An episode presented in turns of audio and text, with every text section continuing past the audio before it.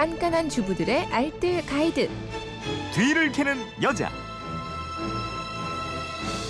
네, 작은 아이디어가 유용한 정보가 됩니다. 뒤를 캐는 여자 곽지연 리포터와 함께합니다. 어서 오세요. 네, 안녕하세요. 네, 뒤를 캐는 여자 게시판으로 유혜연님인데 바라 현미 만드는 방법이 궁금합니다. 저희 딸이 아토피가 심한데 현미가 아토피 치료에 효과가 있다는 얘기를 들었어요.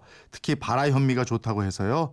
집에서 바라 현미를 만드는 방법이 있다고 하던데 이게 궁금합니다. 그리고 바라 현미로 밥을 하면 냄새가 난다는데 냄새 없애는 법도 있나요? 알려주세요.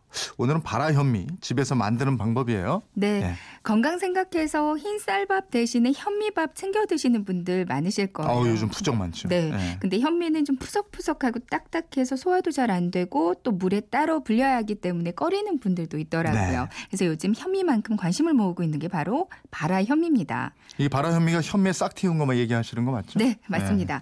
바라 현미는 완결을 벗겨낸 현미를 적당한 수분, 적당한 온도에서 싹을 틔운 걸 말하는데요. 바라 현미가 뭐가 그렇게 좋은가 한번 찾아보니까요. 네. 일단 그냥 쌀밥보다 영양소 풍부하고 해독 작용, 면역력 증가, 암세포 억제, 피로 회복에도 좋다고 하고요. 게다가 발화가 되면서 식감이 부드럽고 찰기있어지고요. 네. 소화 흡수율도 높아지기 때문에 어르신들이나 어린 아이들, 그러니까 나이를 불문하고 섭취가 가능합니다. 음. 일반적으로 밥 짓는 대로 똑같이 지으면 되거든요. 어. 하지만 하나 좀 단점이 가격이 좀 비싼 편이라서 밥 아, 먹지는 못하겠더라고요. 좀 비싸군요. 네. 그러면 저 상대적으로 저렴한 일반 현미로 바라 현미 만들어서 먹으면 좋겠는데. 그렇죠. 어, 오늘 아주 뭐 좋은 거 질문해 주셨네요. 그렇습니다. 그러니까 바라현미 만드는 방법 저도 지금 부엌 한 켠에서 싹 틔우고 있거든요. 네. 생각보다 좀 쉽더라고요. 음. 찹쌀 현미 그 현미 찹쌀이나 현미 맵쌀 다 가능하고요. 순서는 이렇습니다. 현미를 일단 물에 여러 번 씻어요. 네. 씻을 때 물에 뜨는 건 대부분 알이 덜 찬 거니까 그냥 흘려보내도 되고요. 어. 그리고 나서 물을 부어서 하룻밤 불립니다. 예. 저녁에 불리고 아침까지 두면 되거든요. 네. 아침이 돼서 물에 거품이 좀 생기면 발할 준비가 됐다는 뜻이래요. 오. 그럼 그때 채망에 건져서 물기를 어느 정도 빼고요. 네. 그리고 채망 밑에 그릇 하나를 받치고 깨끗한 행주를 적셔서 그 현미를 덮어줍니다. 어. 그러니까 행주를 덮어주는 이유는 수분이 마르지 말라고 덮어주는 거예요. 예. 그리고 나서 그늘진 부엌 한 켠에 두면 됩니다. 아, 그냥 그대로 주, 둬요? 그냥 물 안 줘요? 물을 줘야 돼요. 그러니까 아. 하루에 두 번 주시면 되는데요. 예. 아침, 저녁으로 물 뿌려주고요.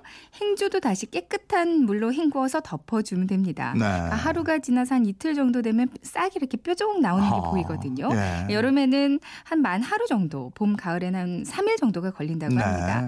네. 싹이 1에서 1.5mm 정도가 될 때가 가장 영양이 풍부하다고 그래요. 어. 그러니까 이 정도 자랐다 싶으면 물로 가볍게 씻고요. 물기를 충분히 많이 빼고 냉장고에 보관하면 발화 속도를 늦출 수가 있거든요. 네. 그러니까 한 번 먹을 분량만큼만 소분해서 냉동실에 넣어 두셔도 되고요. 음. 김치 냉장고에 넣어두셔도 됩니다. 네. 만드는 과정은 뭐 생각보다 간단한데. 그렇죠. 주의할 점이 있습니까? 그러니까 실패하는 이유 중에 하나가 현미를 좀 오래된 걸 사용했기 때문이라고 하거든요. 아. 그러니까 묵은 현미 사용하면 싹이 안 나는 경우가 많습니다.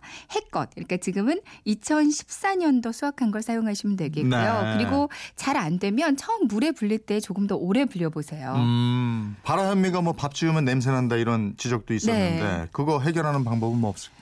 일단 바라 현미로 밥 지을 때 물은요 평소보다 좀 적게 잡는 음. 게 좋고요. 가끔 바라 현미밥 냄새 싫어하는 분들이 계시거든요. 네. 그럴 때는 식초를 한 두어 방울 정도 이렇게 똑 떨어뜨려서 밥하면 냄새가 나지 않습니다. 아, 이게 근데 계속 드시다 보면요. 네. 그 냄새 같은 거 별로 안 느껴지더라고요. 오히려 좋죠. 예. 그래요. 그리고 현미밥도 뭐 그 불편해하지 마시고 좀 어, 아까 자기 전에 불려놓으면 된다고 그랬잖아요. 네네. 아침에 그래서 지으시면 괜찮은 것 맞아요. 같고. 삶에 대한 궁금증 어디로 문의합니까? 그건 이렇습니다. 인터넷 게시판이나 MBC 미니 또 휴대폰 문자 샵 8001번으로 보내주시면 되는데요. 문자 보내실 때는 짧은 건 50원이고 긴 건 100원의 이용료가 있습니다. 네, 지금까지 뒤를 캐는 여자 곽지연 리포터였습니다. 고맙습니다. 네, 고맙습니다.